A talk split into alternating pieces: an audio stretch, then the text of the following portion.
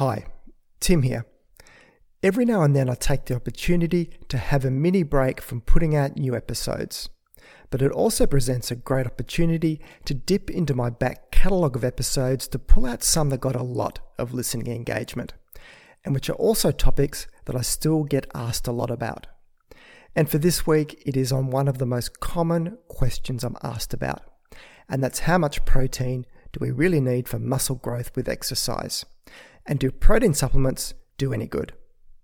As a postscript to this episode, its focus was mainly on muscle growth in more younger active exercises. But you may want to check out one of my recent podcasts, episode 66, on nutrition and healthy aging, where protein recommendations go way up to help fight and prevent age related muscle loss. Enjoy.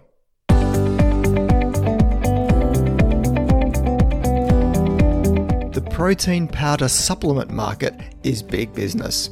Popular in the world of sport, where muscle growth is a priority, the marketplace is dominated by glossy pictures of cut models and an ever expanding list of claims for how these products will pack on the muscle. So, do the bros at the gym have it right in that you need these supplements if you're serious about the gains? Or could plain old boring food do the same job? In today's podcast, I'll dig deeper into the world of protein and muscle growth and explore what the research says about protein supplements, and then put this into context for what it means for the typical sports person. Welcome to the Thinking Nutrition Podcast. My name is Tim Crowe, and I'm a career researcher, educator, and science communicator, with most of this spent in the field of nutrition. How do you make sense of so much conflicting information in the field of nutrition? While I don't profess to have all the answers in an area that is continually changing as research changes, you can count on what is covered in this podcast to be based on the whole field of nutrition science, not just selective areas that support a particular way of thinking. And this podcast will always be free from any commercial product tie ins, endorsements, or advertisements. Just credible nutrition science presented in plain and simple language, and then translating this into what it means for your health. So, on with today's show. The protein and amino acid supplement market is big business. Bars, shakes, giant tubs of protein and specialist amino acid supplements dominate supplement shelves and all in the name of bigger and stronger muscles. Now, few athletes would disagree that more muscle is an advantage in their sport. And protein is the perfect source of the, the amino acid building blocks needed for new muscle growth and repair. Taken together, strength training and sufficient protein will stimulate new muscle protein synthesis. So is there a role for additional protein through the use of supplements? Is it a case of more is better when it comes to protein and muscle gains? To answer these questions, let's first explore just how much protein sports people need. Consensus position statements, such as those produced by the American College of Sports Medicine, give the range of 1.2 grams to 1.7 grams of protein per kilogram of body weight. But the top end of that range of 1.7 grams of protein per kilogram of body weight is for elite endurance athletes and athletes in strength and power sports and those in the early stages of a strength training phase as they ramp up their gym training. The recreational athlete which describes the vast majority of active sports people, should aim for the bottom end of the range, which is around 1.2 grams of protein per kilogram of body weight. And just to add to the current science here, a 2017 meta analysis of 49 studies looking at protein supplementation in resistance exercise training with a focus on muscle gains found that consuming protein above 1.6 grams per kilogram of body weight did not result in any significant further muscle gains. And I'll link to the review in the show notes. So, all this talk of protein needs and expressing it in grams per kilogram of body weight assumes, of course, you know how much protein you're actually consuming in the first place.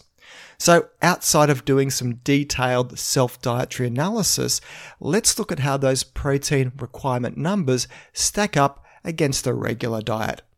As an example, protein intake and body weights collected in the 2011 to 2012 Australian Health Survey showed the average Australian male already eats 1.2 grams of protein per kilogram of body weight.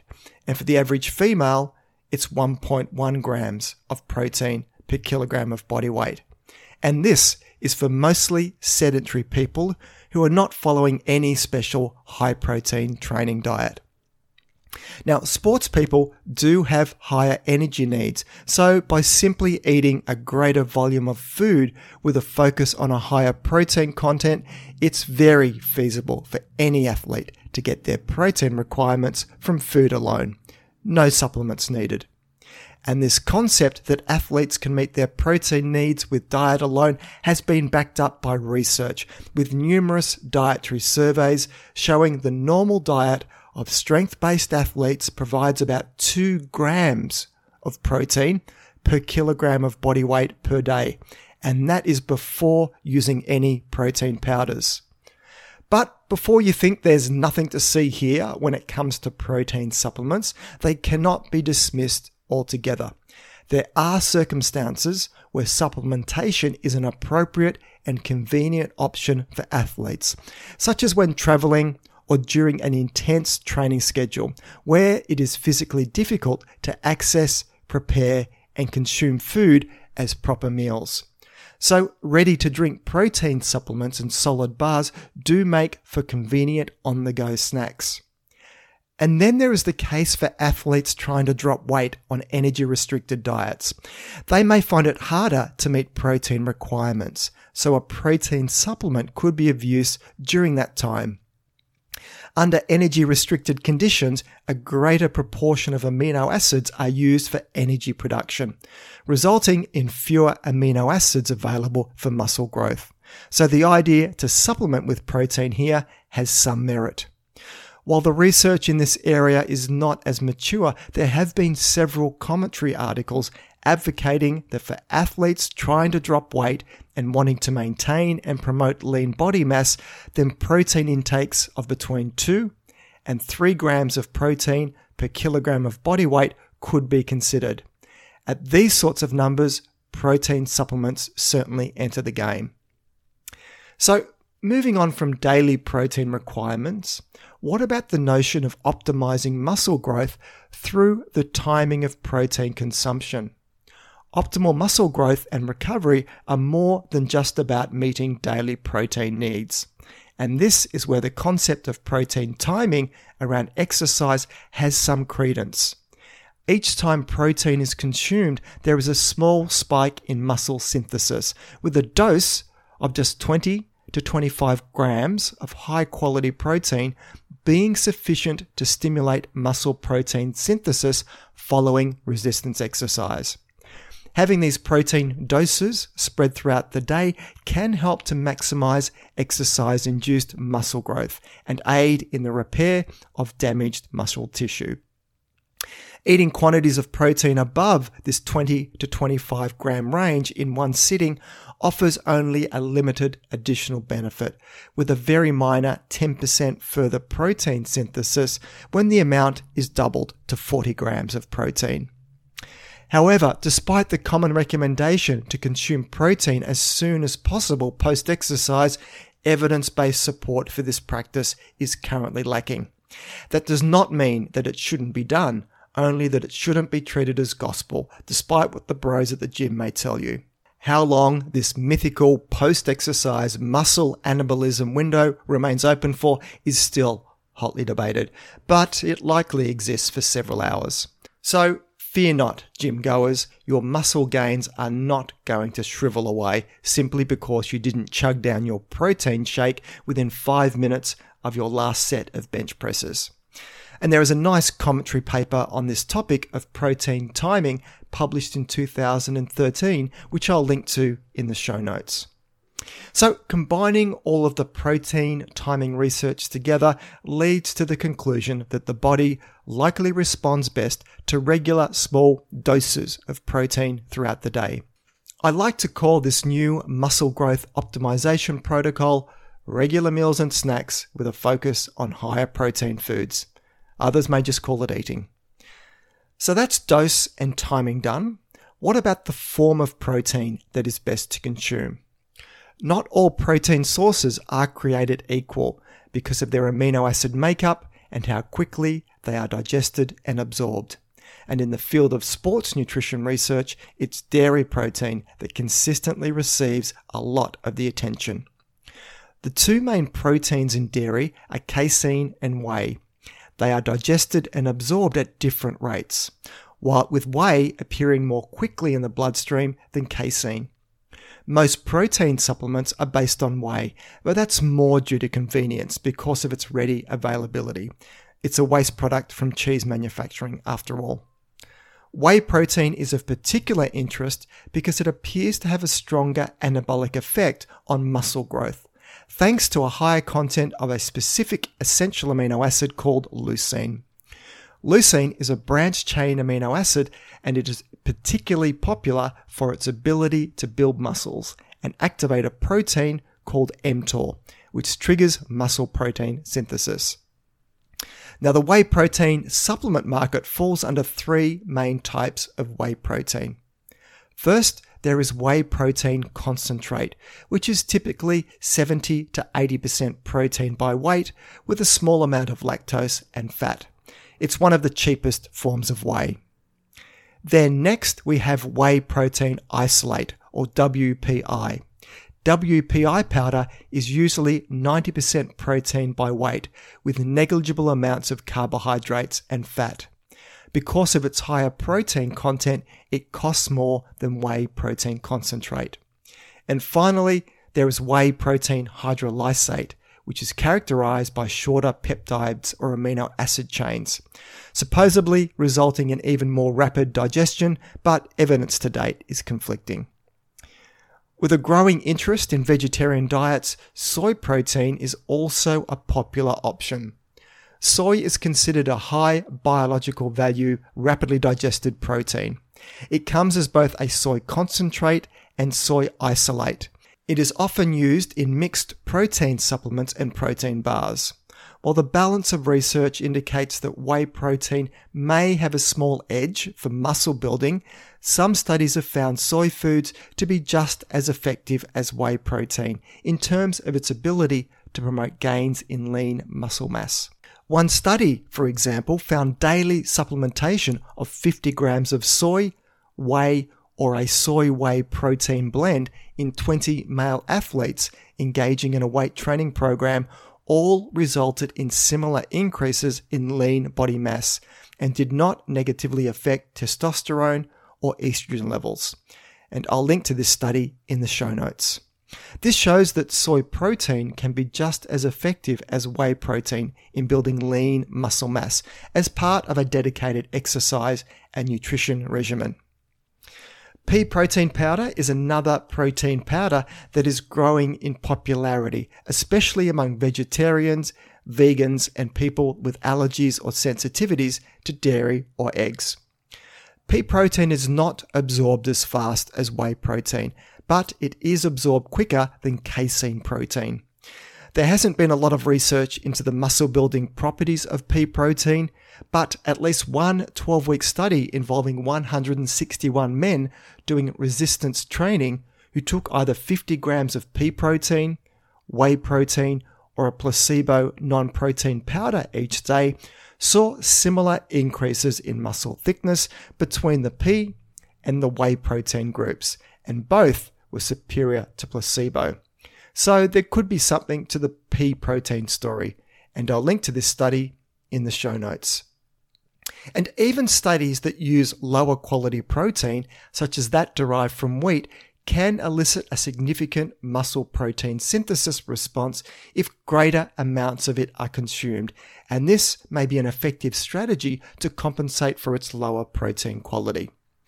So, the story here is that adequate protein overall in the diet may trump the source of protein so long as the diet is varied. And on the topic of vegetarian diets, when it comes to strength and fitness, vegetarian athletes can perform just as well as their omnivore opponents.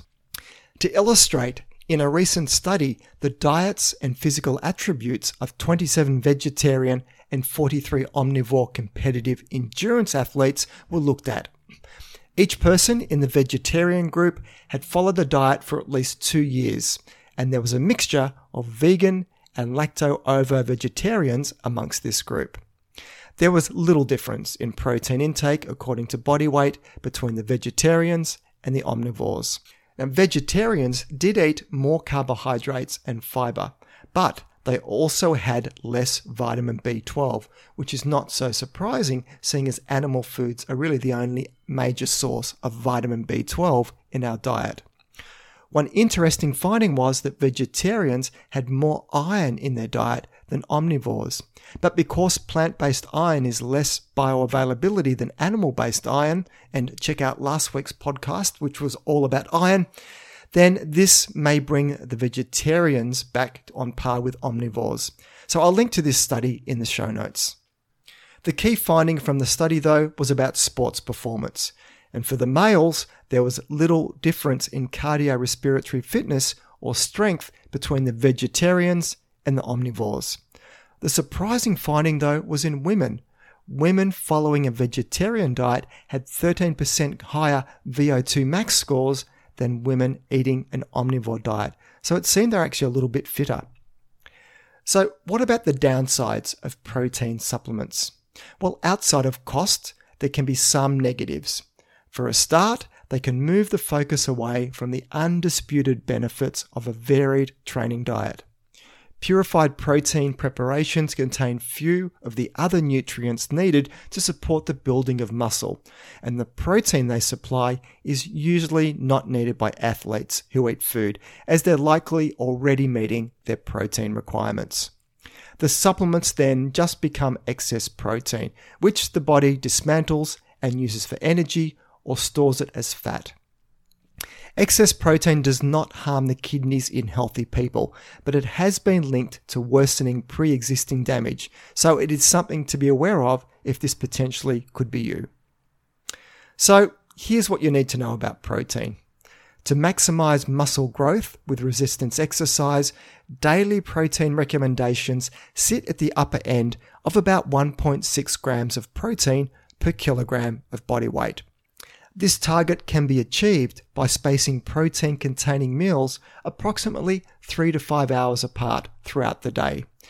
There can be some cases, though, when protein supplements make it more convenient to hit this goal. But the biggest performance gains in sport don't come from protein supplements. They come from the triad of a broad, varied diet, adequate rest and recovery, and the one supplement that all athletes need to be taking it's called BHW, Bloody Hard Work. Now, onto my research wrap up segment, where I profile a study that has grabbed my attention during the week. And for this week, the topic is on mental health.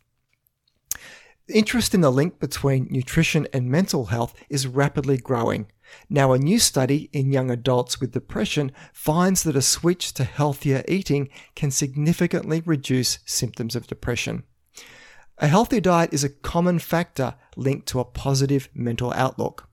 The problem with most of the observational research in this field, though, is that it is hard to tease out which one comes first.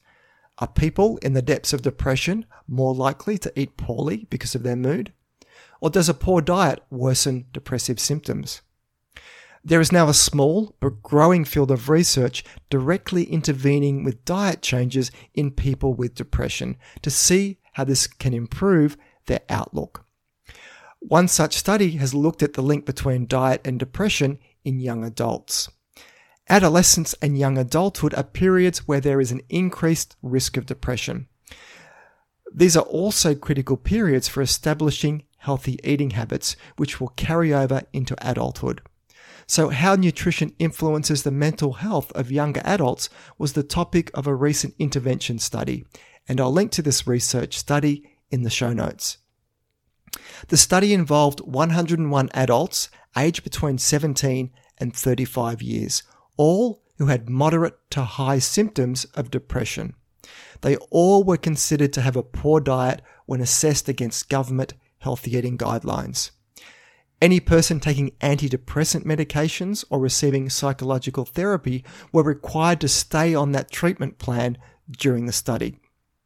The participants were randomly allocated into either a diet change group or a control group, which meant just following their regular diet. The diet change group were given advice on improving their diet. They were also given a healthy food hamper and a small amount of money for buying groceries to help with purchasing healthier foods. The diet changes focused on having more fruits, vegetables, whole grains, nuts, fish, legumes, eggs, tofu, and lean meats, according to the person's individual dietary preferences. The control group received no advice on diet and were left to continue their normal eating habits for the three weeks that the study ran. Symptoms of depression and anxiety with, with overall mood and performance on learning and reasoning tasks were measured at the beginning and end of the three weeks. Those in the diet change group were indeed successful in making positive changes to their diet. With these diet changes, significant improvements in mood, depression, and anxiety were all seen. No such changes were seen in the control group. Three months after the study finished, follow up was made with 33 of the participants to see how they were tracking. One in five of those in the diet change group were still keeping up with the healthy eating habits, and for these people, their mood improvements stuck. The clear downside to this study, though, was that the control group did not get any general eating advice, financial support to buy food, or check in contact with the research team. Each of these factors potentially could have had an impact on mental health independent of diet changes. The results, though, are in line with a previous intervention study that did mostly control for these types of factors and equally saw a marked improvement in depression symptoms with positive dietary changes. This study adds more support for the benefits of positive dietary changes in improving mental health. Counseling, emotional support, and medications all have their role to play, and now it seems that diet is another cornerstone to consider in dealing with depression. So that's it for today's show. You can find the show notes either in the app you're listening to this podcast on, if it supports it, or else head over to my webpage at thinkingnutrition.com.au and click on the podcast section to find this episode to read the show notes. If you find this podcast of value, then please consider sharing it with your friends and colleagues, or maybe even leave a review. This all helps increase the ranking and reach of the podcast, which means a big win for credible, evidence based nutrition messages while helping to dilute out the crazy and making the world a slightly less confusing place. I'm Tim Crowe, and you've been listening to Thinking Nutrition.